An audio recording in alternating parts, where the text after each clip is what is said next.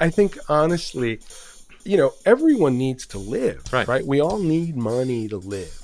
Okay, I mean that's a fact. So I, I, don't I don't think um, I I don't think artists should be discredited for um, for making money and being successful. I think you know they, they can be criticized for making bad art. Sure. That's a totally different thing. Sure. Um, but so yeah, I think I think street art struggles with that. Genius, it takes a lot to get on my show. Genius, you're probably someone we'd like to know. You're really good at stuff, you probably like to dance. You like long walks and you wear clean pants. Genius, get onto my show. Howdy, folks. Welcome to Living with a Genius. I'm your host, Omar Crook. Boy, I've got a great guest today. One of my favorite people in the whole world. He's my cousin, cousin Pedro Alonzo. Cousin Pete, I call him. Uh, Pete's a curator. He's an art curator, independent art curator. He's been doing it for uh, over a decade. And uh, also an art collector, also an art dealer. He and his wife are, are very successful in the art world. And right now, Pete's got a giant piece up right now. It's gotten international attention. It was just in Time Magazine a few days ago. Uh, came out the same day that President Trump. Ah, man, I have trouble even saying President Trump. The same day that Trump uh, announced that he was doing away with DACA. It's a it's a piece in Tecate, Mexico, and it's a, a giant image of a beautiful baby looking over the border wall. You, you may have seen it uh, in you know on Reddit or wherever you get your news. And uh, he happened to be here in town. Had him over for lunch. Had a nice chat. Talked about JR's uh, work uh, that I just described. He's also worked with Shepard Fairey. He's he's at the top of his game as far as independent curators go. He's uh, at the top. So thanks, Pete, for coming over. I loved catching up with you. Hope you enjoy the interview. Here is cousin Pete. Well, Pete, All right, Omar, Cousin Pete? cousin Omar. it's really great to see you, man. Good to see you too. It was nice to have lunch and hang out. It was great. Thank you for I mean, having I me haven't over. seen you in a long I know time. it's been forever. It's just been, you know, I know. yeah. Well, you have kids. I have kids. I know it's hard, and every time I come, it's like my mother's like, "They're mine." You Yeah. So we're And rightly so. I mean, Yeah. you've got she's the grandma. That's true. I mean, my mom's the same way. Yeah. Yeah. No, and we're we're, lucky. I mean, we're lucky to have. We're lucky to have them. Yeah. Absolutely. Well, so I left the boys with Lane for three weeks. I'm sorry. I left l- the boys with my mom for three weeks this summer. And Lane and I went to Europe to see the shows. yeah. Or So- to to Venice. Yeah, I went to Venice, Documenta, and Munster. What are those other ones? Documenta. What's So that? Documenta happens every five years, and Uh-huh. it's probably the most well-funded mega exhibition in the world. More than the Bienna- Biennale. I would think so. Well, because it's it's one show. So the Biennale, you have like seventy countries participate plus the the the the, the exhibition. Yeah, the host. Yeah. The ho- yeah. So I don't. Yeah, but I think Documenta has more money. I'm Wow. almost certain they do. and what what do they what do they show? The It's same just types they they hire a curator to do a mega show, but it's every five years. Who does that kind of work? Um, so they've had. I mean, have you been tapped to do that kind of thing? no, no. I'm not. I don't really. Um, Would you want to do that? Sure. I mean, if I don't know, whenever I go to those shows, I always inevitably think like, what would I do? And those are those are huge shows with tremendous budgets and tons and tons of space. So it, it kind of um, I mean, it must be overwhelming. it is overwhelming. It's overwhelming to see and just to think about like how to do something like that. The only thing I think is like, you know, less is more. Like I would bring it down uh, to fewer artists, give them more money to do much more, right? And and really um, uh, put the artists to work in the sense of not like, you know, having them do new work for the For site, the event. for the event. And and a lot of times that's what they do. Like a night- like a World Expo feel to it, where the people come with their newest and greatest. Kind of, yeah, yeah, yeah, yeah. Have them do uh, new bodies of work, exhibit them, Mm-hmm. as opposed to, um, uh, you know, just like a bunch of existing work. I mean, not Or- that there's anything wrong with that, but if It, it, were me, be a retrospective. Yeah. yeah, I mean that's that's what I love to do. I love to bring artists, create opportunity, and Mm-hmm. and do a show around an opportunity. Okay, so you're a curator first and foremost. Yeah, I'm a I mean, curator. you're an art dealer as well, but you would say you're a curator first and foremost. Yeah, I well, so what I would say is I am an independent curator. Okay, tell me what a curator does. A curator basically puts together exhibitions and works with artists and institutions. What's enta- what what does that entail? So I'm the guy that basically says this is an artist uh, that's worth doing an exhibition with, and then helps to either develop the new body of work or select an existing body of work, you know, paintings or sculpture or video or whatever, photo, whatever it might be, and then um, place it in the gallery. Um, that's normally what curators do. So you're like a producer. Yeah, in a way, yeah, yeah. A producer in some senses, a director in others. Um, yeah, um, and and the thing with with what I do is most of my colleagues work in museums. They have they're sort of they work for a very particular institution, and they do they tend to do most of their work for that As an museum, employee of that museum, as an employee of that museum. I see. So I'm I've never had a real job. yeah. I mean, do you like that? Have I been- love that. Yeah, Yeah. yeah, yeah. I'm way too immature for a real job, but I. So I going to the art institute every day would be well, I mean, I love the art institute, and, and don't get me wrong. I don't think I, it's not that I dislike museums. I love Yeah. museums, but I just don't want to work at one full time. why is that? Um, I like I like the liberty. Yeah. I like uh, the freedom. Yeah. Um, I mean, out of all my cousins and all the people in our family, you're definitely the one that I've always associated with. I mean, when I remember when I was living, uh, you know, up on Sunset, and you'd show up at midnight. Yeah. "Uh, cousin, I'm downstairs. you know, and it was great. Yeah, And then I got into opera, and I, I lived a bohemian way, you know, that way, and. I think yeah, I think that kind of resonates with both of us. Yeah. I, I, that's why I got into music. I mean, I don't even know how to have a regular job, yeah. frankly. No.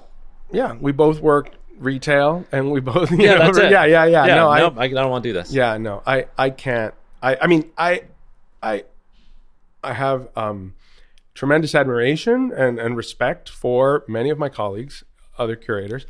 Um, but it's you know, but that's what everybody does. That's what most people do, and and I have this opportunity to do something else. Sure.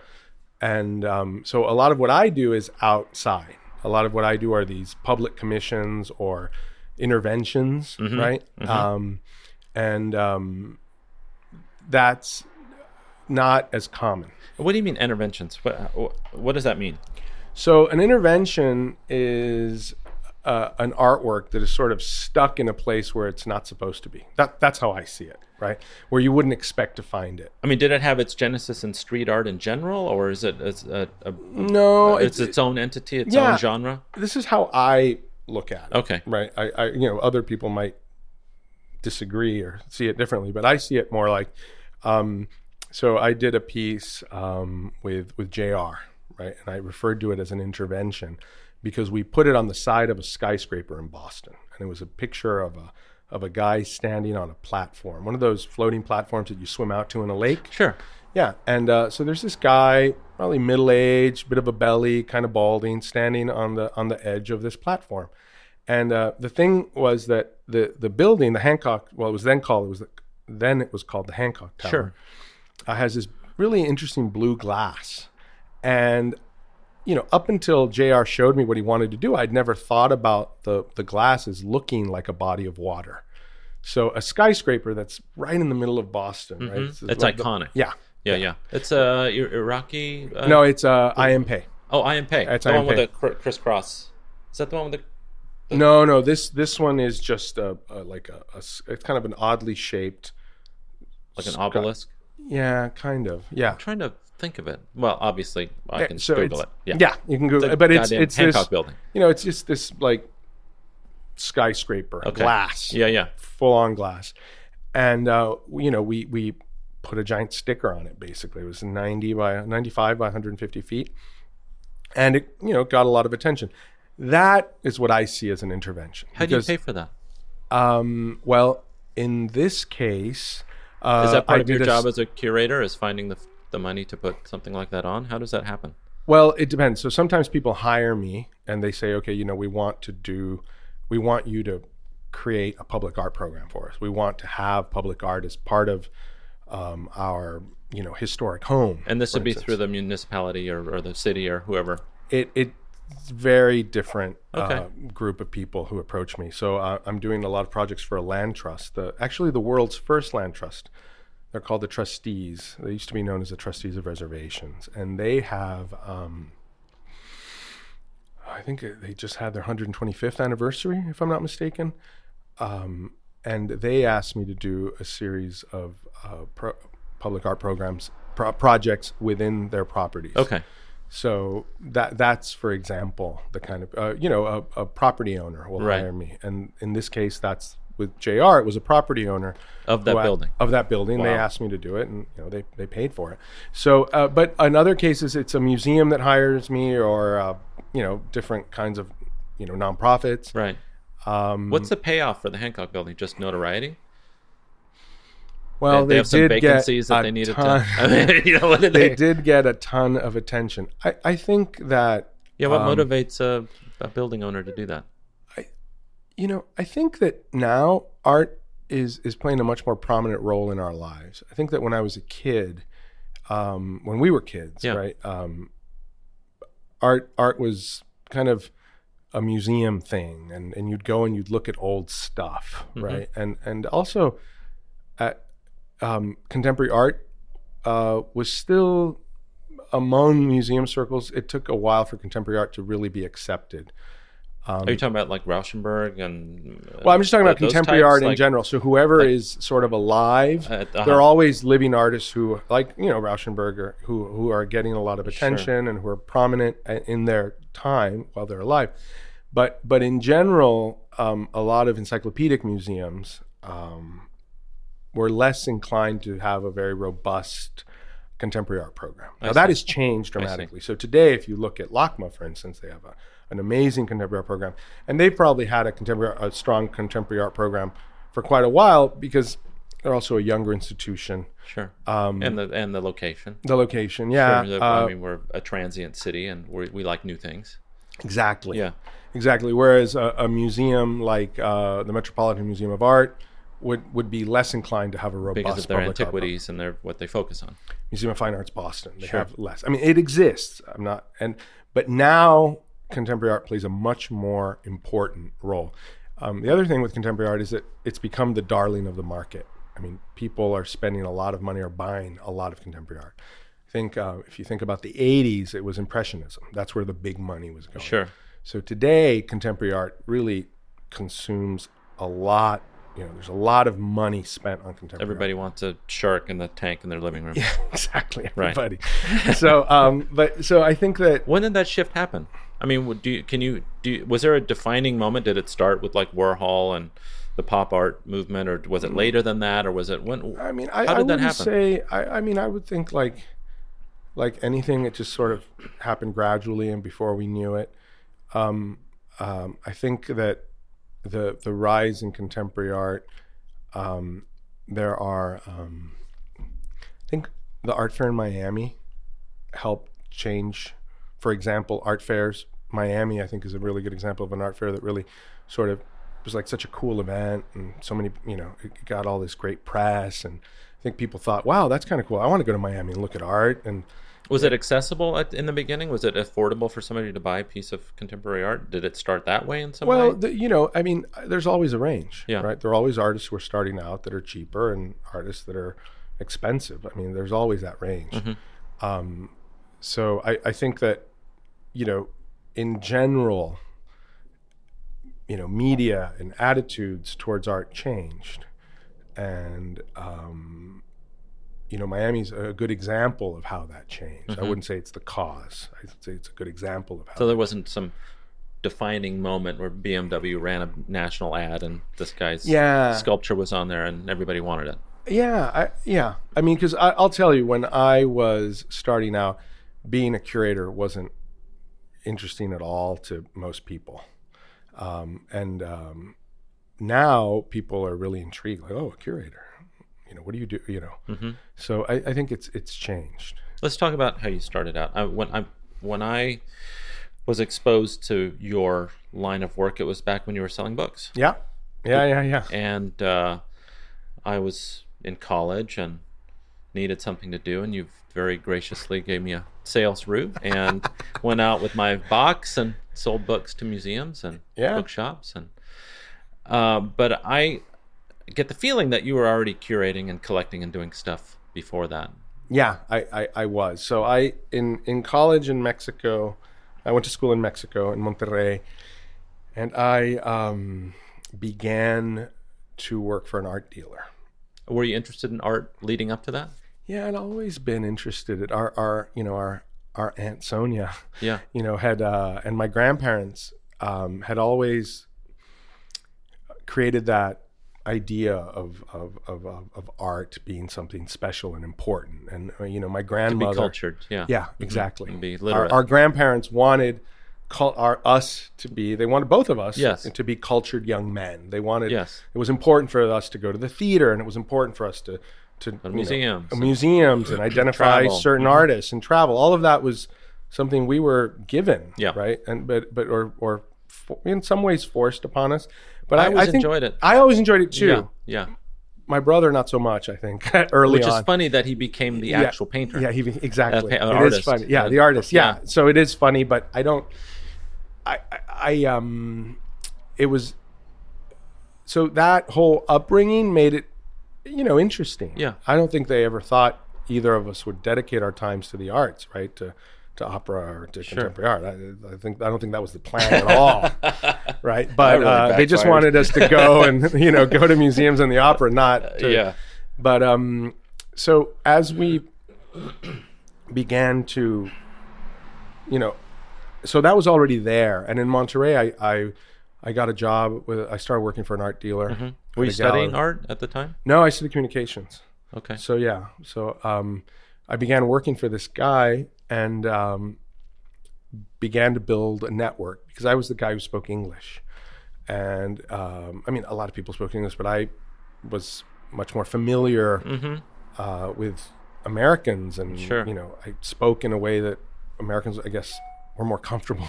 Yeah. so I would I would end up giving uh, curators and collectors and people who would come from out of town. We'd, they'd opened up a new, two new museums in Monterrey, and I would drive people like Walter Hopps around and you know uh, art dealers, drive them around and got to know them. People like Annina Nosei, and I was able to build a network and um, just through friendship. Just just through you know people coming to Mexico and as part of my job mhm. they liked uh, you. taking care of them. Yeah, uh, m- making them feel comfortable. And then um, I there was one guy who, who who passed away, a guy named Victor Zamudio, and he was uh, he worked in the education department at the Museum of Modern Art, and he came to Monterrey, and uh, he strongly encouraged me to apply for an internship at MoMA. Why Monterrey? First of all, why were people coming? Were they just looking for a great deal that they could resell? No, What's, I no. mean, what what was the purpose? No, they had um, the muse- the city of Monterrey had opened up two. Mu- there were two museums there. I see. Uh, there With was important Muse- collections and Well, the Museo Monterrey has a collection. They have a good collection, um, and or what was Museo Monterrey had a good collection, and they um, so they were doing shows, and artists would come for that, I see. and um, the then they opened up another museum called Marco, which was a contemporary art museum, and then a lot of people started to come for that, for this for these shows at these museums. The, their programming was bringing artists from around the world you know, from Europe, from Brazil, from the United States, from so there was this it was there was something going on and and I was part of that and it was cool. I got to meet a lot of great people. right. And um and and it wasn't just, you know, uh, Americans, you know, I, I guess in some, you know, I I um when someone like Ivo Mesquita, the the this like great Brazilian curator would come um you know, I'd go have lunch with them. I wanted to know what curators did. You know how you know I was really intrigued How do you live? Yeah. yeah, what do how do you live what do Mm-hmm. you do and and it was great to spend time with these people i was very fortunate to have their you know their attention Mm-hmm. and um, so as these people came through i built a network primarily in new york a bit in la actually um, and um, then i um, the, the guy with MoMA. Yeah i went to moma Yeah. and as an intern Yeah. and that was very formative. And um, I- you know, I I love MoMA. I think it's like this amazing museum. But you know, as an intern there, I realized uh, that's kind of where I realized I really don't want to work in a museum. Why? I don't know. Um, I think MoMA is this amazing institution, and it's in many ways it's the epitome of of where someone would, you know, it's like La Scala in Yeah, Milan, yeah, right? like, right. you know.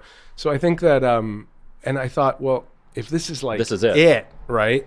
I'm like, God, I don't know. I, I want to do something else. um, and and I don't mean that in a disrespectful understand. way. Yeah. It's just, ju- just it became clear to me. You see how the sausage is made. Yeah, exactly. And I did. Yeah, I didn't. I, I, I wanted to do something else, and um, you know, it's a very large institution. Um, it, it, it it's you know, and and I just wanted to do something different. Mm-hmm. Um, so that's how. What did you learn while you were there? What did I? I mean, that you know that that helped you. Did you learn how to curate? What was your role there? yeah. What did I learn? Um, I mean, were you, you weren't emptying trash cans? No, no, no. I I had I was very fortunate because the uh, I was I worked in the video department under Barbara London. Barbara London is this legendary, uh, real a real pioneer in video art. She really helped turn that medium into a into a viable genre. And Barbara uh, um, started the first department of video art, really I think in the world. Wow. And so I worked. Uh, I worked under her, and um, she had her one of her, the big shows of her career. It was it was called uh, Video Spaces, eight installations. So there were these eight video installations, and um, I worked on those. And these were, you know, artists like uh, Bill Viola and Gary Hill and Marcel Odenbach. I mean, it was like, Yeah. you know, the Titans. uh, Judith Barry, yeah, uh, Stan Douglas. They were, yeah, I, I'm trying to remember who the other ones were, but they were all in the show, and um, Chris Marker, and I. So I I got to work on the actual installation, which was really cool, Mhm. and uh, it was awesome. I mean, I I, I learned a lot, um, just in terms of of how you know How install works, a yeah, show right, how right. it works yeah i'm sorry Yeah. i'm going to be very specific but Yeah. but yeah but it was it was also very um humbling and overwhelming and and i was like whoa this is moma i can't mess around here yeah. so it was but it was it was great And then you moved away from there. I you had you graduated from college. yeah i finished school i went to moma And, then, you have to make a living. and i had to make a living so i was selling books That's how that started. well i started selling books in monterrey Uh huh. I Just meeting selling- local. Well, what happened was that the curators who would come to do the shows Yeah. at the museums uh, were were were dissatisfied with the fact that the books that were being published, their exhibition catalogs, were only for sale in one place in the world, right? Which was the museum. The Museo, you know, uh, Marco was the only place that sold them, or Museo Monterrey. Were these were the only two institutions that sold the books. And one of them, one of this curator, uh, the curators, a guy named Miguel Cervantes, asked me. He said, "Hey, you know, there's this guy who's interested in my books, and I, I really don't want to deal with it. Will you, you know, talk to him and can you supply this guy with my books?" So I started doing that, and then I realized, well, if one guy's going to buy them, you know, maybe other people will. And um, I had I had also developed, uh, you know, I had made a lot of friends in Houston, uh, art world, you know, colleagues and that kind of thing. Uh, there's a guy there named, uh, there was a guy there named Peter Doroshenko, who I've done a lot of work with throughout my career. He's now in Dallas and he's a very good friend. Um, and I would go see him and talk to him as well. He was a curator. And, um, but then I would also sell books. So on my drive home from Monterrey to San Diego, I had to go through Texas, New Mexico, and Arizona. I would stop at all the museums.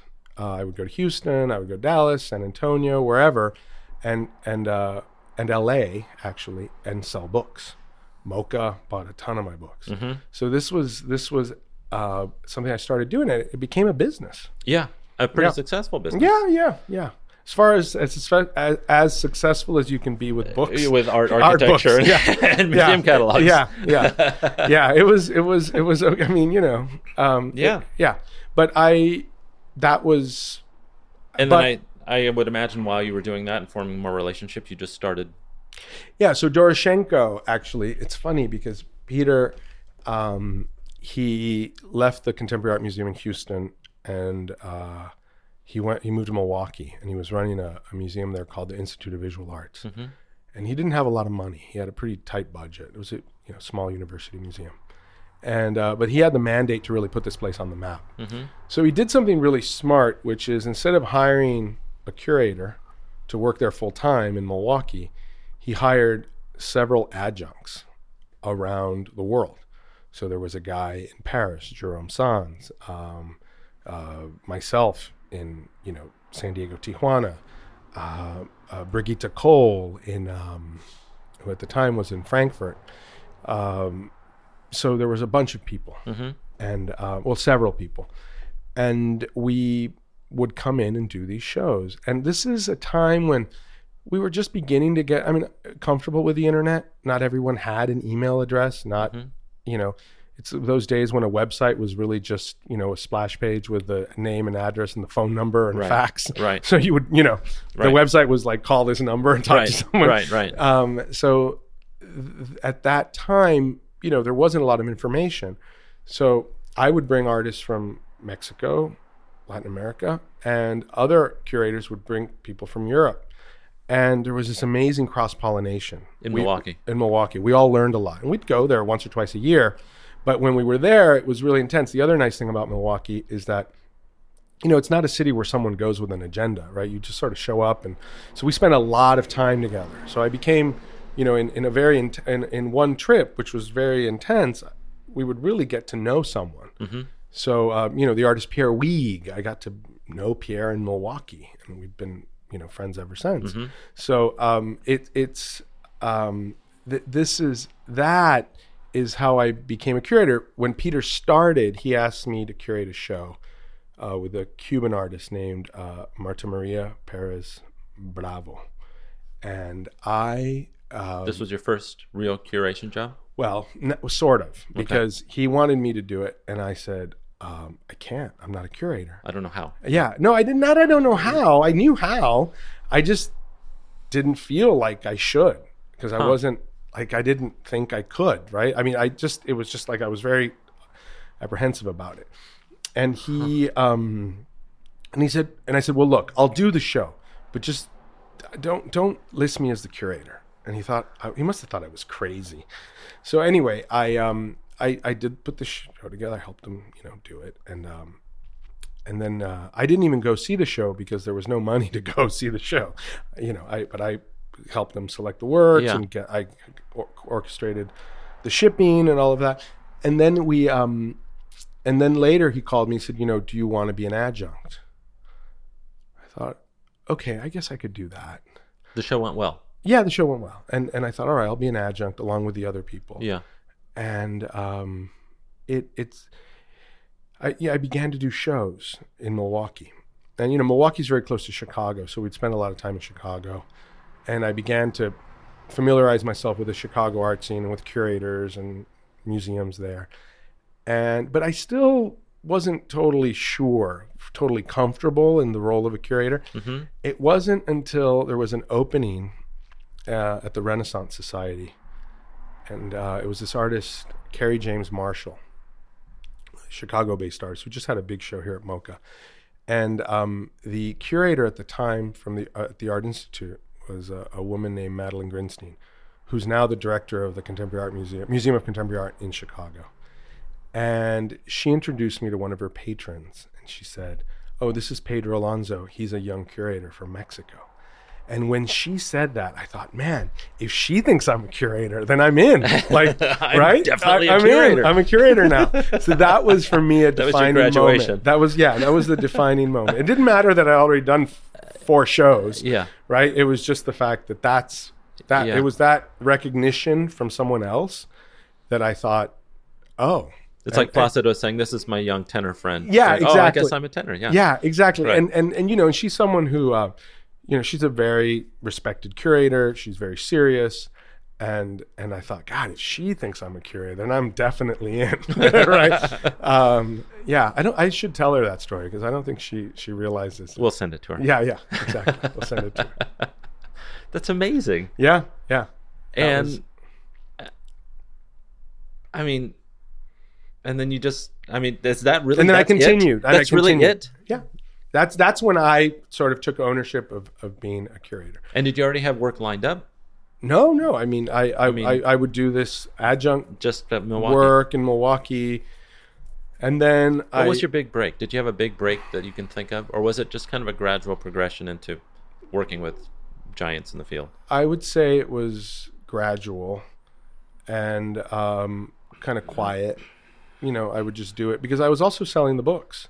So I was kind of distracted. I was spending time, you know, I would do the shows in Milwaukee and, and go to the Venice Biennale with, with the Inova team. And Mm-hmm. I was definitely involved and engaged. But then I was also going to the book fairs. And I mean, by the time I was working with you, I felt like you were letting letting it go a little bit. I had. It was yeah. at the tail end. Yeah. Um, when I I kind got of kept married. limping along. Yeah, when I got a year or married, two. when I got married, uh, there, well, even before I got married, I realized, okay, if I, you know, I have this business, I need to make a go of it, and I need to really. So there was about, you know, several years that I was focused primarily on the books, and I was trying not to spend as much time curating. Do you regret that? Was that a Well, I, I don't regret it because I learned a lot, and I Mm-hmm. probably wouldn't have landed on street art without the books. right? So that was really important. You're talking about Shepard and, and Barry yeah, and exactly. Exactly. That KAWS that and all those guys. came from the books, from from Little More. So you remember, Yeah. um, we used to distribute the Yoshitomo Nara and the Yeah. Takashi Murakami books, and um, the publisher that made the Nara books was uh, Little More, Mm-hmm. and they were publishing these books with KAWS and Barry McGee, Mm-hmm. and it was through those books that I realized, oh wait, there's there's you know there's something going on here. That's how I really That's learned how you about were exposed to Yeah. street art was through the books. through the books, selling the books, and and then and then, um, you know, moments. For instance, um, when the Superflat show came to MOCA, and uh, Takashi Murakami had the cover of Giant Robot and Art in America at the same time. I thought, well, that's really interesting that crossover, and and I and I remember how well the like the Nara books would sell at the museums, um, and but then also how well the KAWS books would sell at the museums, and and and I thought, well, why aren't these artists showing at the museum? The mm-hmm. books sell well, so it was just I was just thinking, what, what's going Space on here? Space Invader too. He was Space Invader, yeah, up all around town, all over the world. exactly. Yeah. yeah so I, I- and that's when i realized oh look this is and i also remember my own prejudice when looking at these books at you know i thought well they, you know this is really cool but it's not art and then one day i asked myself well why isn't it art and i thought all right i'm going to have to go and meet some of these artists Wait, what was that about? What? Why? Why? First of all, did you think it wasn't art? This is an interesting conversation because I, I have this conversation with friends still. yeah I, I'm very lucky to be in a field where art is, is a big part of our lives, also. Yeah. And we, we're two steps away from one of the great contemporary art galleries in the world now at the Broad, and um, we we talk about that. Yeah. I have some friends that say, "Well, you know, I could do that," and of course, the Yeah. classic comeback is, Yeah. "Well, but you didn't." yeah, yeah. Um, and what? Why? Why did you not think street art? Did you feel that same way about outsider art? No, you know what it was? It was that um more than anything it was that within the the circles of it it you know street art didn't really inhabit right the circuit of contemporary art, right? Like you, know, uh, you really didn't see it at Because of its temporary nature, or because of its? it just I don't you know at the time I, I wasn't sure what was going on. I just remember it was they sort of lived in parallel universes, and there was with the exception of Barry McGee, there was very little crossover. So you'd have you know you'd go, you know I'd go to the Venice Biennale and I, there were certain artists and curators and people I'd see and talk to and think about and the magazines and everything. But the art world didn't encompass street art. It wasn't part of it. It was even though else. Keith Haring and Basquiat and all these guys came before. Yeah, but they're they you know they weren't. I mean, they're they're precursors for sure, and they're and there's something there, but but like really street art, they they they they not in the same. It's a different generation, I see. Sure. right? So I I think that with um with these. What what ended up happening is that these guys just created their own scene, their own system, and uh, their own arena, if you will, and uh, with their own group of collectors and their own galleries, and and it was quite distant and separate from the art. Yeah. Do you think And- the internet and- had something to do with it? Oh, totally. I mean, like Keith Haring obviously built the car and put gas in it and made the engine, and but it never Yeah. I mean, he he went from he went right into Yeah. galleries and collections. Well, I'll tell you what the big difference was, Yeah. right? At the time when Keith Haring was making his work, as an artist, you had no choice but to work within the art world system, right? I think the the, the internet facilitated an ar- uh, an alternate you can build an online community of images of yeah well, installations and I, I'll tell you what what I what I think happened is you had, um, for example, you had you had artists that in, in some ways I think street art is the first truly global movement, right? Mm. Because there's this term zeitgeist that that you know kind of this idea that two things are going on in two different parts of the world at the mm-hmm. same time and mm-hmm. they're Parallel connected but they never yeah. knew each other, Right. right? And there was no real connection, but there was kind of a metaphysical connection, right, Jungian idea. Yeah, sure. and and and with with street art that changed because these artists they they knew about each other right and and they did communicate and they did support each other and they were all over the world you had someone like invader in paris you had Shepard in LA, you had FAILE in New York, you had Barry in San Francisco, you had Os Gêmeos down in Brazil. So these guys, these artists are about you know the same generation. They know each other a loose collaboration of sorts, eh, Yeah, and and they would support each other. as, as So- far as the genre goes. Yeah. so Invader would come here, and Shepard would help him out. Shepard would go to Paris, and Invader would, you know, guide him around. They would, you know, they they would share information. They would help each other out, and um, and and uh, I think that is really great. All the other r- really important role that the internet played is that you know street art is expensive to make. It requires a lot of material and a lot of time, and you're spending a lot of late nights, you know, putting stuff up. it's it- dangerous. it's dangerous, but it's also yes, it is dangerous. There's also a huge investment, right? So you're making all this stuff and putting it up on the street, and there's no exit strategy. There's no way. There's no revenue model, right? Like how do you make money off that? Um, so one of the things that that these artists did, it was largely pioneered by Shepard and uh, uh, Banksy and Steve Lazarides with uh, Pictures on Walls, was this idea of selling prints online. Creating iconography. Yeah. Yeah. So these these prints that they were able to sell online, you know, they did it in a way where they didn't sell them through a gallery. So Mm-hmm. when you sell them through a gallery, you got to give them fifty percent, right? The gallery is paying for you know, you know the the someone to sell the stuff, All their overhead. all yeah. their overhead, the rent, all of that. When um, when you sell prints online, you get hundred percent of the revenue, right? You get it all. You can do it out of a cheap warehouse. You hire someone to roll them up in tubes and put a label on them and ship them, right? Uh, so the and and you're paid in advance directly by a credit card. So you know you you get all of the money at once. You're not waiting for someone to pay you. Right, there's know, no send you your 60-day net, monthly yeah. cash check or sixty day check, right? Sure. So I think that that that the internet allowed them to create the model that fueled the proliferation of street art. So you create notoriety through press and through making things and putting things up and having that covered, and and people getting arrested and all the Yeah. uh, everything that comes with that, and then you have a suddenly have a business model. I, I think the arrest thing, though, I, I don't want to ever over romanticize romanticize it.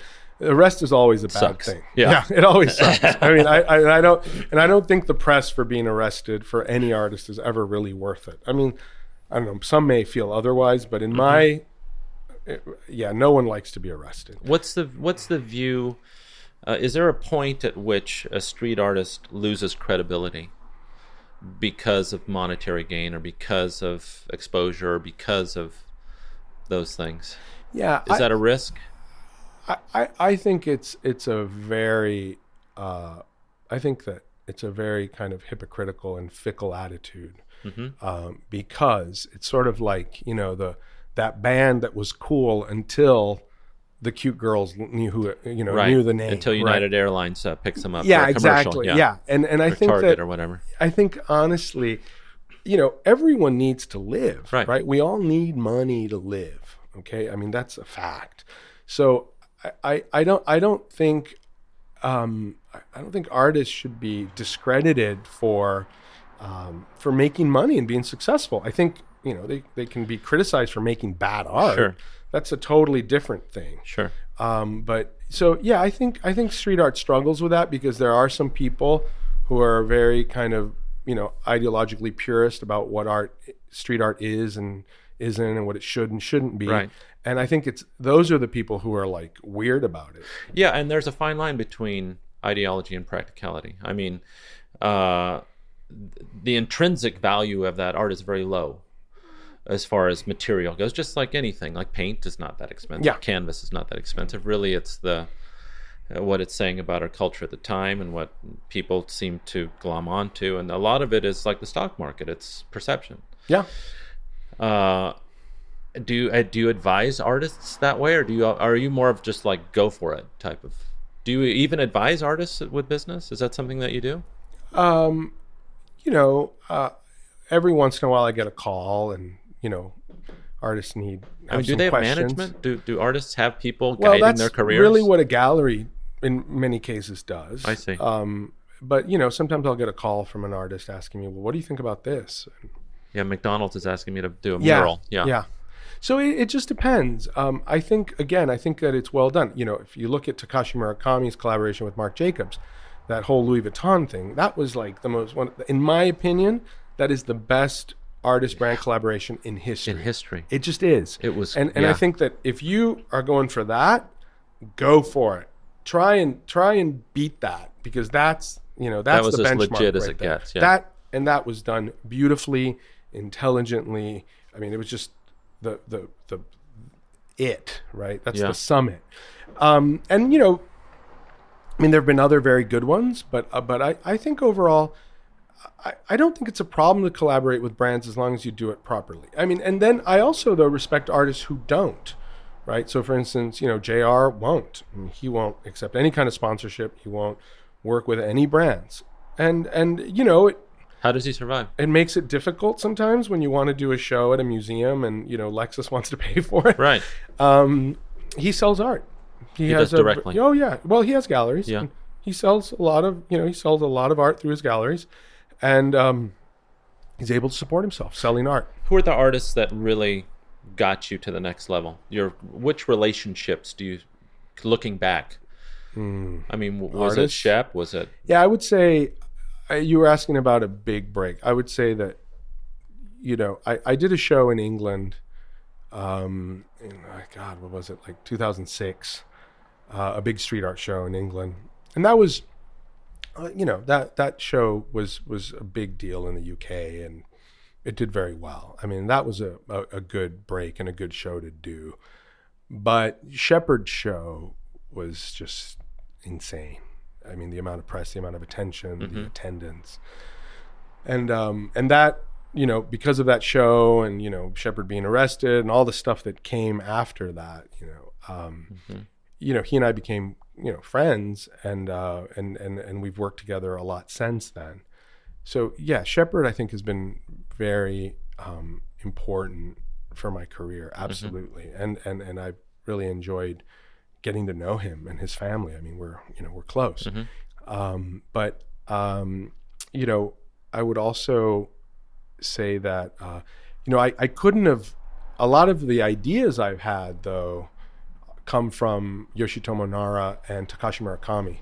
Tho- tho- those two artists are really important in terms of my way of thinking and looking at art and, and thinking about the art world. Um, they're intentionally uh, accessible art form within, you know, you know, coming from the art world. They have this position where they want everyone to have access to their work.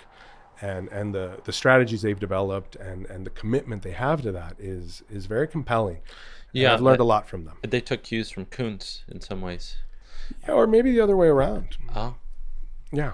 Yeah. Yeah, yeah, yeah. And and I so yeah, I, interesting. I also think that um you know, um Sam Durant is Mm-hmm. an artist, uh, another artist who I've admired tremendously Mm-hmm. for for many years and I I didn't have a chance to work with him until 2015 in Philadelphia. So there are a lot of artists that I've been I've been looking at and friendly with. Where does Damien uh, fit fit on that? Damien Hirst? Yeah. Oh, I, he was not even on the list. Not on the yeah, list, I see. he's like He not own thing. interested in him at all. No, No, not really. No. why?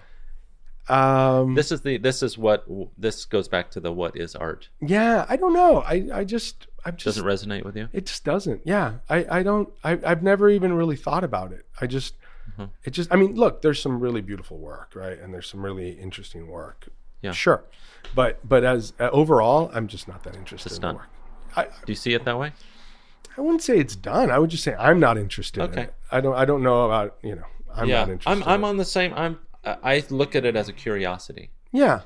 I want to Yeah. see a horse chopped up. That's Yeah. I, I've yeah. It's kind of I've cool. never seen yeah. that yeah. Yeah. Yeah. Yeah. Yeah. I. I just. I just start to, you know, I. I get a little worried when, when it seems like you know someone is a purveyor of trophies for the elite. I get a Mm-hmm. little like, a little turned off by that. And and look, I work with a lot of very successful artists that sell a lot of work to a lot of very wealthy people. So.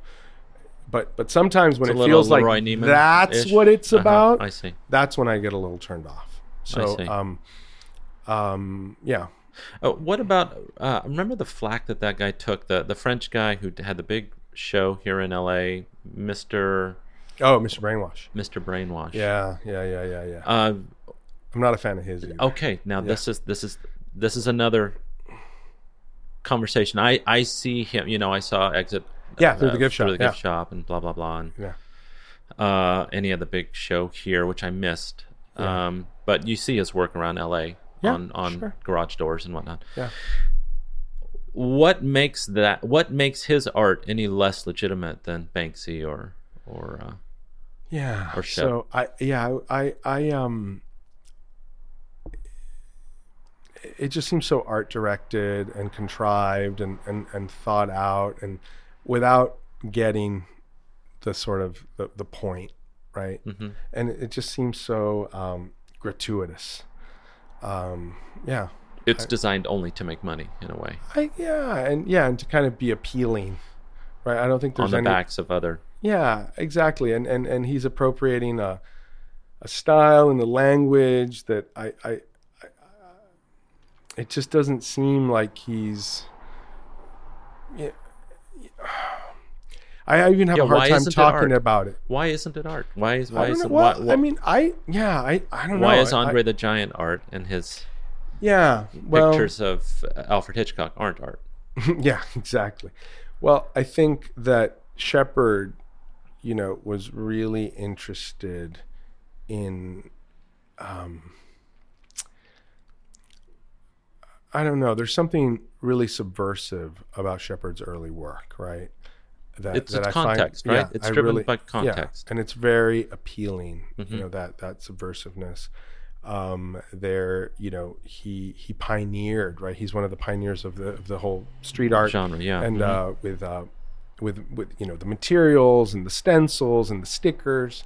So you know, I think Shepard. We talked about. I think since 1989, he's he's probably produced and distributed over 20 million stickers. Right? Think about that. So this is like real commitment, right? And and uh, It's not a stunt. Yeah. it's not it's not a stunt, and he's been doing it for a long, long time. And and you know this idea of making art for the people, which is very aligned, very, very, totally aligned with someone like Haring.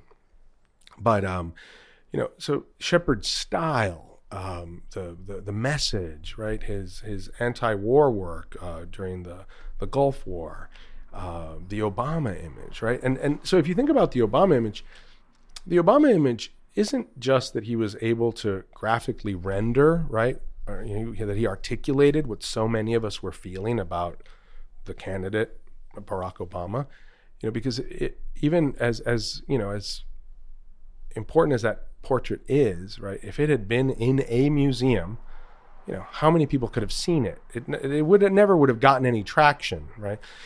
It wouldn't have even meant the same thing. No, it wouldn't have meant the same thing. But Right. the fact that it was done originally as a poster. Right? Where was and it that- put up first? Here in LA? Uh, he started putting it up.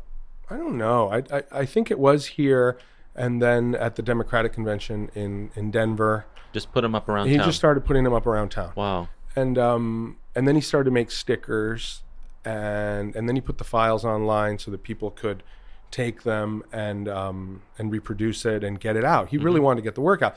But the thing about that, right, is that Shepard developed this highly sophisticated system of dissemination of imagery right? And he also he you know in many ways Shepard predate, predates viral dissemination of imagery.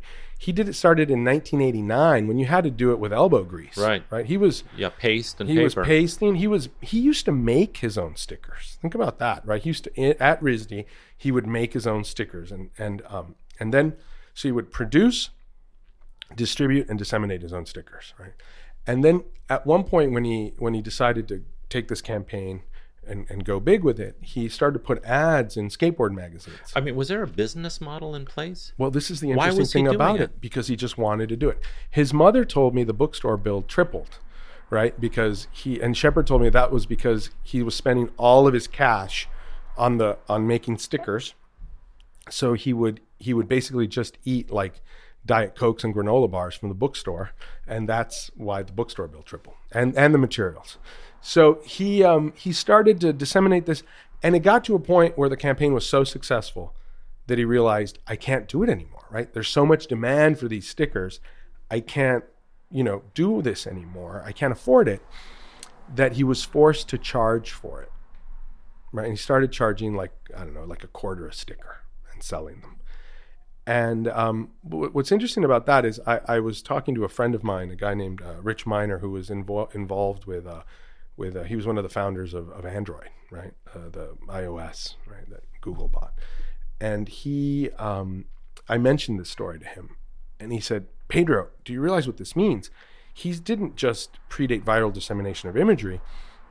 That's the Web 2.0 business model, where you create a critical mass, you create a following, and then you figure out how to make money. So look, like look at Instagram today. Right now, you get those sponsored ads, but for a long time, it was just free. You know, it was just sort of rotating. They built a you know millions and millions of followers, and then they figured out and a way people to at IBM were like, "That's not a business. How are you gonna? What are you doing?" Yeah, yeah, exactly. So that that see, and that's genius, right? So you can't compare someone like Mr. Brainwash to Shepard. There's just like no comparison at all. Shepard has has has you know uh, is is a very sophisticated practice and body of work that has like tremendous resonance with the way we He's see the, the, world. Steve Jobs of the art world. Yeah. that's what you're saying. sure. Yeah. Sure. I'm sure he'd love that. Yeah. I'm sure he'd love that. Yeah. That's amazing. Yeah, yeah, yeah. So these are the things that I find so interesting. And are you still entrenched with street art in particular, or what's En- Is that still is that still a viable genre? Is that still something that people seek out? Is it? Oh, how are those artists making their livings now? Well, I would I say mean, I know Shepard Fairey has a clothing line, Yeah. and he's got all sorts of things. I would say that um, Is it still an important many important? of them have, um, you know, slowly began to get you know representation by really good galleries, right? So, Os Gêmeos, for example, uh, works with the you know this amazing gallery in um, in Brazil that just changed their name. It used to be Fortes Vilaça. It was Fortes Vilaça for years, and and now I'm struggling to remember the the name. Uh, but uh, he work they work with them. They also work with Lehmann Maupin in New York, and um, so these are these are you know What's the new wave? top gallery. What are you saying now? Do you have a hand in promoting something in particular, or do you just follow what's happening? How Uh, close to the epicenter are you now? I would say that, yeah, I, I don't think I'm very close to anything. I, I just like certain artists Mm-hmm. and I follow their work over a long period of time. I think of my work more as like like matchmaking, right? I'm I'm looking at artists. So, for instance, someone like Doug Aitken. I've been following Doug's work for years. We're, we're good friends, and I've been trying to do something with Doug for a while. I just haven't found the right fit. Uh, it was like that with Sam Durant as well. It was like that with Jonathan Monk. I mean, there's a lot of artists that I've been wanting to work with. Um, but it, what, what ends up happening is that, you know, I, I'm, I'm keeping these artists in mind. I'm watching what they're doing. I'll go visit them. And, and then one day that, that, that show will pop up and then I'll invite them to do something.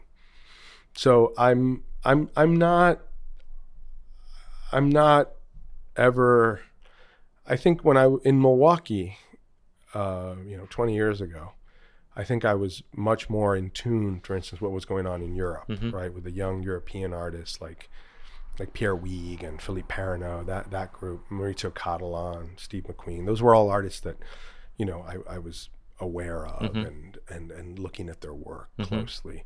uh, at a time when they were beginning to get a lot of attention.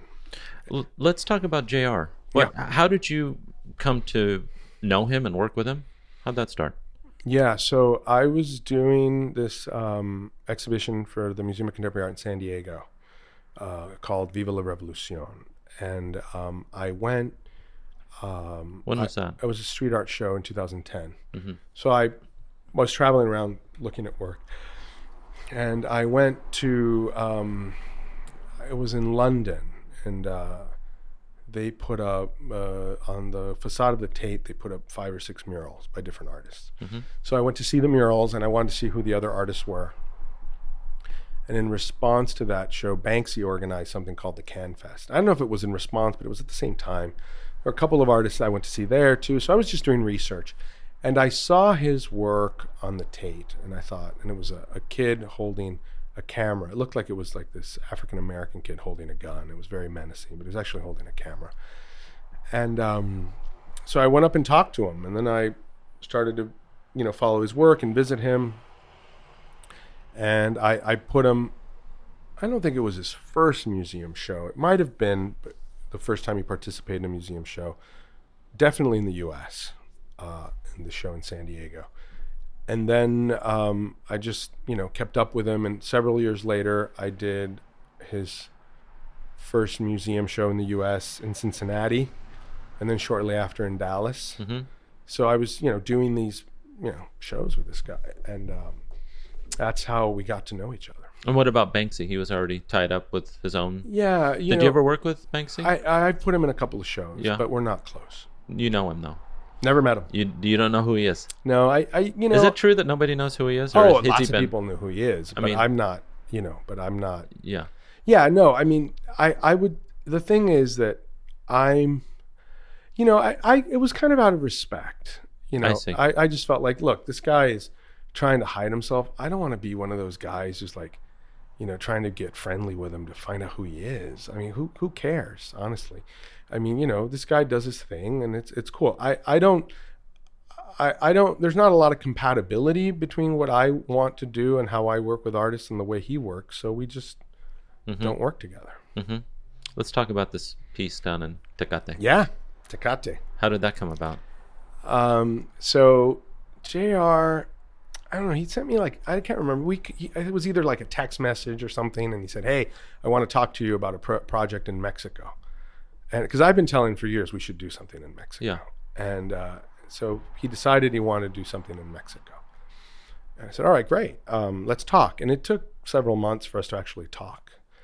And uh, and when we did, he said, "Look, I've got this idea. I, I want to go down to the border. I want to do a piece about immigration, and I want to have an image of someone looking over the border from the Mexican side, and it's an image that you see from the U.S. side with the border in between." Mhm. I was like, "Wow, that's brilliant! I love it." And um, so he said, "All right, well, can you go to Mexico next week?" like, yeah, sure. And you were in Boston, and he was in yeah, Paris. yeah, yeah, yeah, he- yeah. I don't know where he was, but we uh, we met in um, we met in San Diego. Uh, we stayed at my mom's house. Yeah. yeah. We borrowed her car, Nice. and uh, What does she have? his- The, the old SUV still? yeah, yeah, yeah, yeah. She Ah, has that. Yeah, yeah, yeah. She's The- got this uh, Explorer? it's a yeah. No, it's uh no, it's a Pathfinder now. But yeah, so she's got this. You know, we we took her car. Yeah. and um, Mark was with us, who's the the studio manager in New York. Mm-hmm. There's the three of us, and uh, JR. has a really intuitive way of working.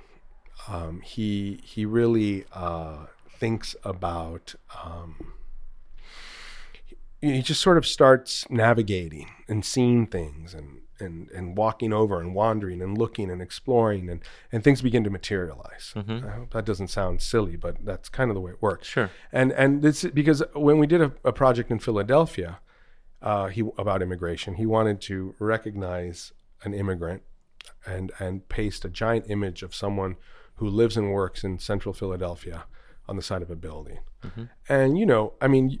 You try and find an immigrant, right? Like, how mm-hmm. do you find an immigrant, right? Uh, you you sort of walk around, you say, "Hey, are you an immigrant?" Go to a restaurant. Yeah, exactly.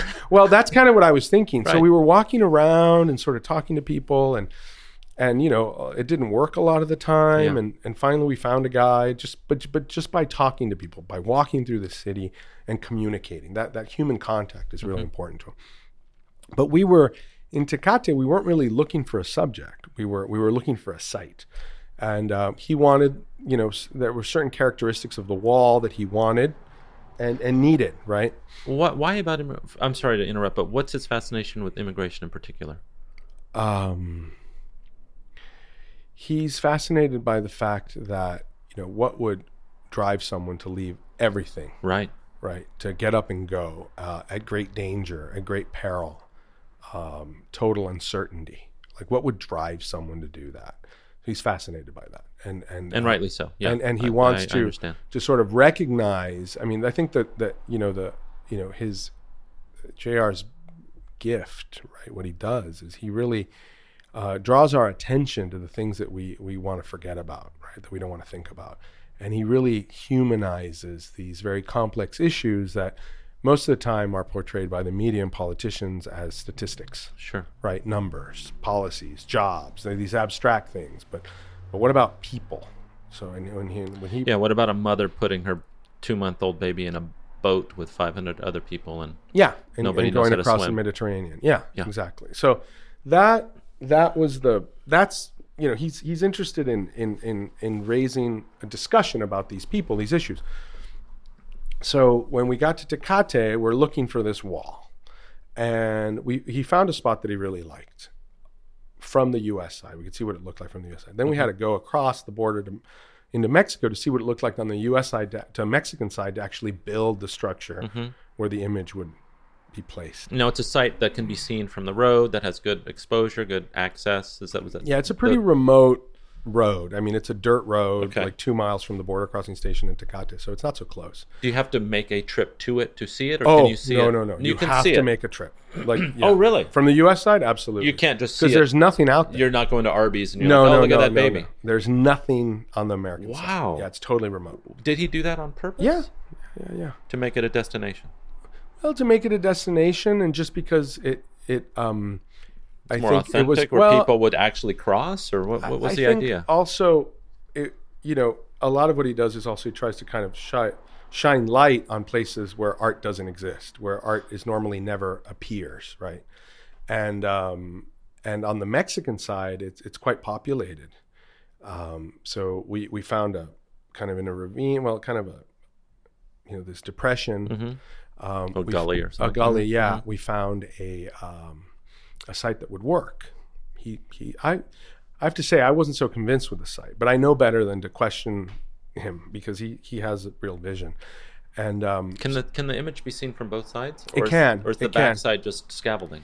you can see it from the Mexican side. There's a there's a viewpoint from the Mexican side, but but you don't see the fence in front of it. So there's just it just looks like this giant kid. I see. It looks great, Yeah. but but the the the The impact is on the the, impact's other side. on the other side, and I that was the point, Sure. right? And um, but so when we were kind of looking around, uh, there were there were sort of like three places we identified as good sites for it, and one of them was next to a house. Uh, it's a house that's maybe you know 60 feet from the wall, uh, from the border fence, and uh, we started talking to the lady who lived there, and her um, her daughter came out and her, with, with her son, a little boy, one year old, and we you know we talked to them, and the and the the mother of the child uh, recognized JR She was a fan. And, I mean, what are the odds? yeah right In Tecate. in Tecate. And she followed him on social media and she'd seen his work. And wow, I mean, that's really how small the world is today. And um, so, I like to chalk it up as fate. yeah, well, that's true. That true. that makes a better story. yeah, that makes a better story. But so we, we started this conversation and we thought, well, you know, we might come back. I got their number because we thought maybe we can put the, the fence here, the, the image here next to their house. And they kind of liked the idea. Yeah, to participate in Yeah. the project. Yeah. so we left and and then JR was like you know what that kid i want to photograph that kid Now he didn't have an image in place. Or was it a mock-up, or was it just an idea? it was just an idea He didn't come with a big piece of vinyl. No, it's no, like it I was need a place to just stick this somewhere. no it was an idea no Wow. so he so there was this one year old boy in Tecate that we came back and photographed the JR photographed to make the image. So they, the, you know, she put her son. Well, first she cleaned him up and put him in like a nice outfit, Yeah.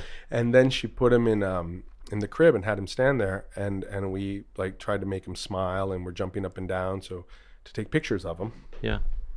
So JR took a ton of photos and then picked one that was the most appropriate for the piece.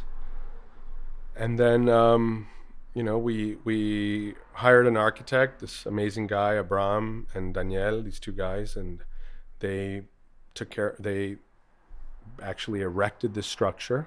We worked together with them to design it and develop it, and they hired people, local people, to build it. Is it attached to the fence itself? No, no, no. It's it's a You it's can't. a, you just you can't do that, right? it's a structure made out of scaffolding, okay. and then It there stands independently. Yes, it stands independently, and then there's a, a, a plywood platform attached to the scaffolding, and then the image was pasted onto the Like a the like a big billboard. It's a big billboard, exactly.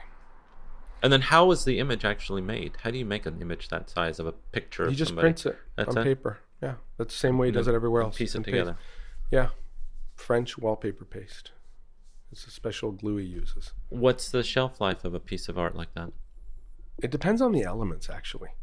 So something like that, you know, the way the sun hits it, it faces north, so it doesn't get as much sun. You'd probably be there for like 60 to 90 days before it start. You start to see serious deterioration. And when you erect it, has to be really calculated, right? I mean, is that part of the process of when do we put this up because of the weather and what was that part of the Well, discussion? yeah, I mean, you know, it's Southern California, so it's the weather's pretty. I mean, I live in Boston. it, it, over here, it's you know, it's always sunny and Tecate. now we're talking about the business model again. How does he capitalize on a piece in the Well- middle of nowhere Mm-hmm. that only lasts a month and a half, two months? Well, social media. He has over two million followers on social media, so he puts it up, and then people go crazy. And and and you know, and so we were sitting in a restaurant. Uh, the the piece was was pasted on a Tuesday, Yeah. um, and Tuesday morning we were in a restaurant, and uh, the TV was on. Where in in in uh, in, in Chula Vista, yeah, in San Yeah, Diego. mhm. And there was an announcement that Trump was rolling back DACA, Mhm. and and we looked at each other like, Here "Oh my go." God, we're putting a giant image of a child on the border." And uh, we always suspected that this would be a very popular piece, but the timing with DACA was It was like lightning in a bottle for you. unbelievable. Yeah. yeah, it just took off. And yeah, I mean, it's yeah, I've never had I've never had a piece explode like that onto the world. I've had a lot of you know very successful pieces that have gotten a lot of attention, a lot of press. Big shows, yeah. But this is it's unparalleled. Really? I think for him too. Actually, I don't think he's ever had anything that's taken off like that either. Uh, that's incredible. Yeah, yeah, I mean, yeah. I rem- uh, last week was it Tuesday? You were in town. Was it Thursday. Tuesday? Thursday. Thursday, yeah. Last Thursday, you gave me a call in very, very Alonzo fashion. yeah, last 30, minute. 30 minutes before the presentation, you were giving a, a lecture. Yeah, I gave, JR, JR and I did the talk. Blumen- was it yeah, Blum and Poe? Yeah, Blum and Poe. Yeah, down on La Cienega, and and uh, I'm in the middle of three shows at the opera. I, I just couldn't make it, and and the very and I it's funny, uh, like I told you downstairs, I I saw the piece on Reddit, and I had no idea that you were had any involvement Yeah, at all. Yeah. It just on its own merit, it came across my news feed, and I was Yeah. like, "Fuck, that's a, that's a fucking awesome yeah, piece of art. That's amazing." yeah. And then I get your call, and then the very next day, it was in Time magazine, and I mean that's Yeah, that's really something. it was. Yeah, I have to say, I was. What do you do? Do you, how do you do you capitalize on this moment? Well, do you strike while the iron's hot, or do you just keep doing business as usual? Yeah, I mean, it's it's. I There's mean, a this lot creates of a follow whole new. Yeah, there's a lot of follow up. I, I have to say, I, I got a lot of. Uh, you know, you hadn't asked me to be on your podcast. Well, no, well, no, no, uh, I'm I teasing had- you. I know, had, I'm teasing. I'm teasing you, but uh, no, but you know, I guess there were a couple of talks that had been in the works that were really solidified after this, and Yeah. um, you know, um, yeah, it, it it it got a lot of attention. Um, I mean, do you start planning with JR something immediately and be like, let's let's ride this momentum, or what's his style? What's your style? What are your thoughts about that? No, e- each project is independent. I, I, I, I don't I don't see this as like the wave that I've got to catch and try Okay. and stay on. I, I think that you know, um, time. You know, life always provides opportunity, right? There's always something there, and and you just have to see it and grab it and go for it. And Sure. and I think that that is really what um, uh, I was a what, you know. So right now, I, I don't feel like there's a whole lot left to do with with this project. I think that there are lots of other projects we can do, and that that's what I'm working on. What's next for you, with or without JR? What's what are you looking forward to? What do you have in the in the works? Yeah, I have. Um, so I'm working um, with the trustees of reservations out in Boston, and uh, we have this really great project with the uh, uh, Berlin-based artist Alicja Kwade that I'm super excited about. She's responding to the idea of this uh, um, late 19th century maze, hedge maze that lived in this uh, was in a like a Gilded era mansion, an estate. So I'm really excited about that. Huh? Um, What's the twist? What is what? How will she contribute to that idea? well, we're we're still figuring that okay, out. but- I want your secrets. Tell me. Yeah, yeah. All we're, right. we're we're waiting on. We're still figuring. We're we're trying to figure that out. hmm Um, I'm working uh, with an artist uh, who's actually the reason why I'm in LA this time for, with Adriana Varejão. She's up. In, she has a show that opened up yesterday at Gagosian, and I've got um, I'm doing a show with her in Mexico. Um, and and she's very interested in ceramic traditions and and pottery, and, and we're kind of looking at. Um, she's really interested in Talavera pottery and the the absence of any pre-Hispanic uh, style Influence, uh-huh. i- influence exactly. So we're looking at that.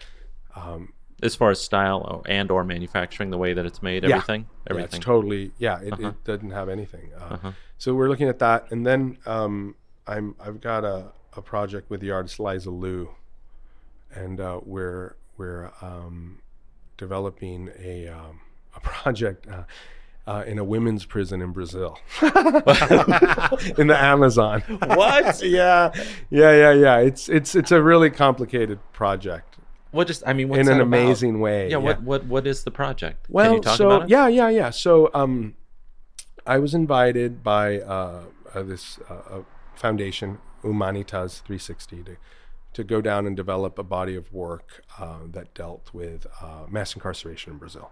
So Brazil is in their their pr- prison population is the fourth largest in the world. The first is the United States, China, Russia, and then Brazil. And, and and they're really worried about it. So they, they brought me down to basically hang out and go to prisons in, in Sao Paulo.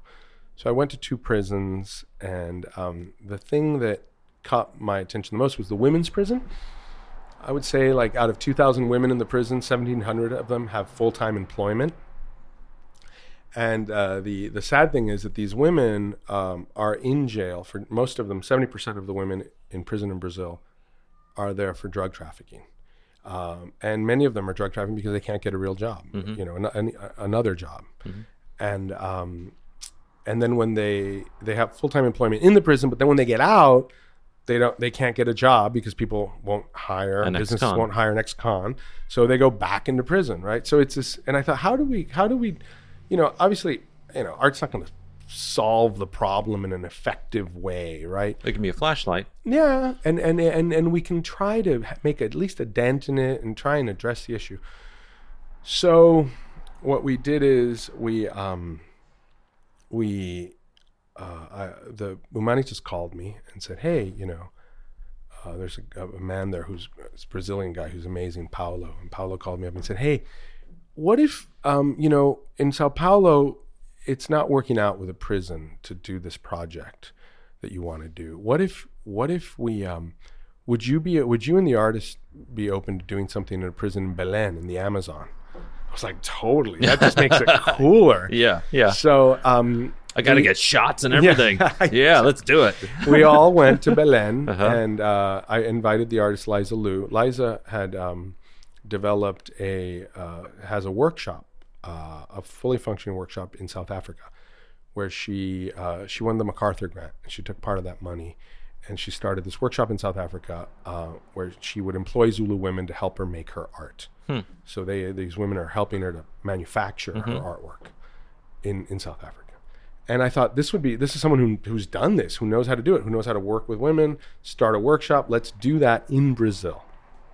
So we came to Brazil, and um, there's this amazing um, the warden there is this visionary woman who who in order to try and fight recidivism and help the women employ themselves started a cooperative where the women make handcrafts that are sold in the market.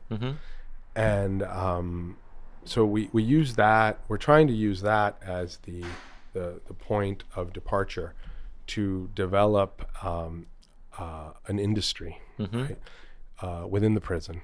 So, in um, invest in infrastructure um, and develop um, a technique and the equipment so that these women can produce ceramic beads that can be used to make an artwork, right? But then all of that training and equipment and, and skills and experience can be used by the women when we leave to continue producing ceramic beads and then to use the beads for their own purposes, such as making jewelry or making other products that they can sell inside of prison, right? But also hopefully when they get out They to won't be going continue to do that. Mm-hmm. Yeah.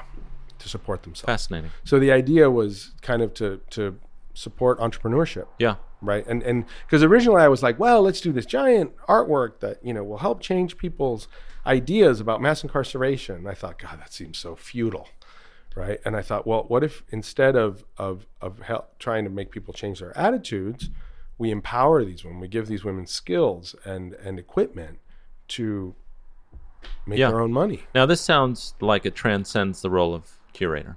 Yeah, yeah, it's certainly, yeah, it, you- it, it's unlike anything I've ever done. Are you comfortable with it? Are you happy with that? Oh God, I'm thrilled. Is that Yeah, something yeah. that might lead into some other line of? Well, I mean, as a curator, yeah. Yeah. I mean, I'm not interested in running an NGO that does these kind of things at all. I'm interested in working with artists to have an effect on real world problems. Yes, that I definitely want to do. And and and and I've done other projects that have led up to this. I've done projects uh, with reentry program artists and working with reentry programs and halfway houses. I did something with Swoon in Philadelphia. Um, with Sam Durant, I did a project that dealt uh, with the legacy of slavery in Massachusetts. We also did a project that we we um, it was called Labyrinth. It was based on a dialogue with uh, uh, inmates at a maximum security prison and mm-hmm. people in reentry programs, and talking to them about being caught in the system, right, in the mm-hmm. Department of Corrections, and and he made this 40 by 40 foot chain link maze that we put in downtown Philly, and people were invited to put up statements about mass incarceration on it. Wow. Yeah, so you know, so that all of that has sort of prepared me for Brazil. Yeah. Who's the next big artist? Who are you looking at now? Oh my God, like Who you're really excited about? there's this there's um, well, I mean, Alicja Kwade is quite established at this point, but she was young not too long ago. Yeah. Yeah, but um, there's this guy here in LA, John Houck, who I'm really excited about. I think he's doing some really interesting work.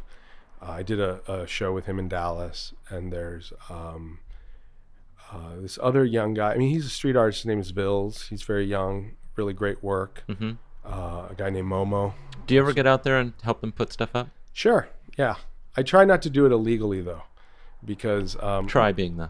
Well, I'm, I'm you know, I, I rarely. Now you've got a family. Yeah, I've got a family. Yeah, you got a I've got a family. Well, also, I'm, you know, um, But you Yeah. used to when you used to come and knock on my door at midnight.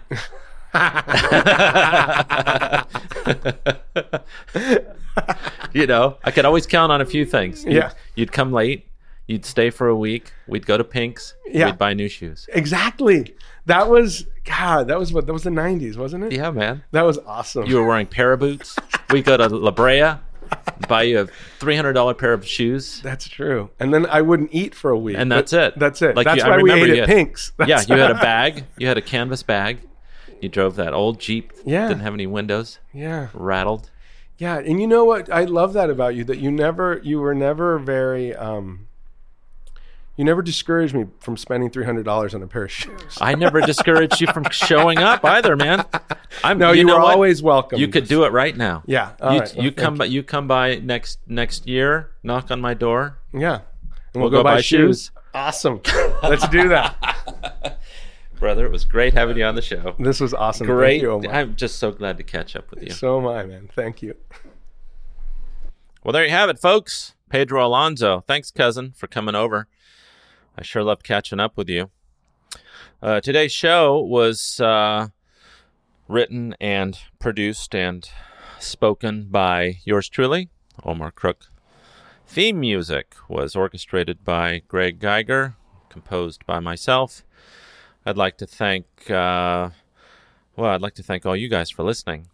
If you enjoyed this show or any of my past shows, please go to iTunes and rate, review, and subscribe to the podcast. It doesn't cost you a dime.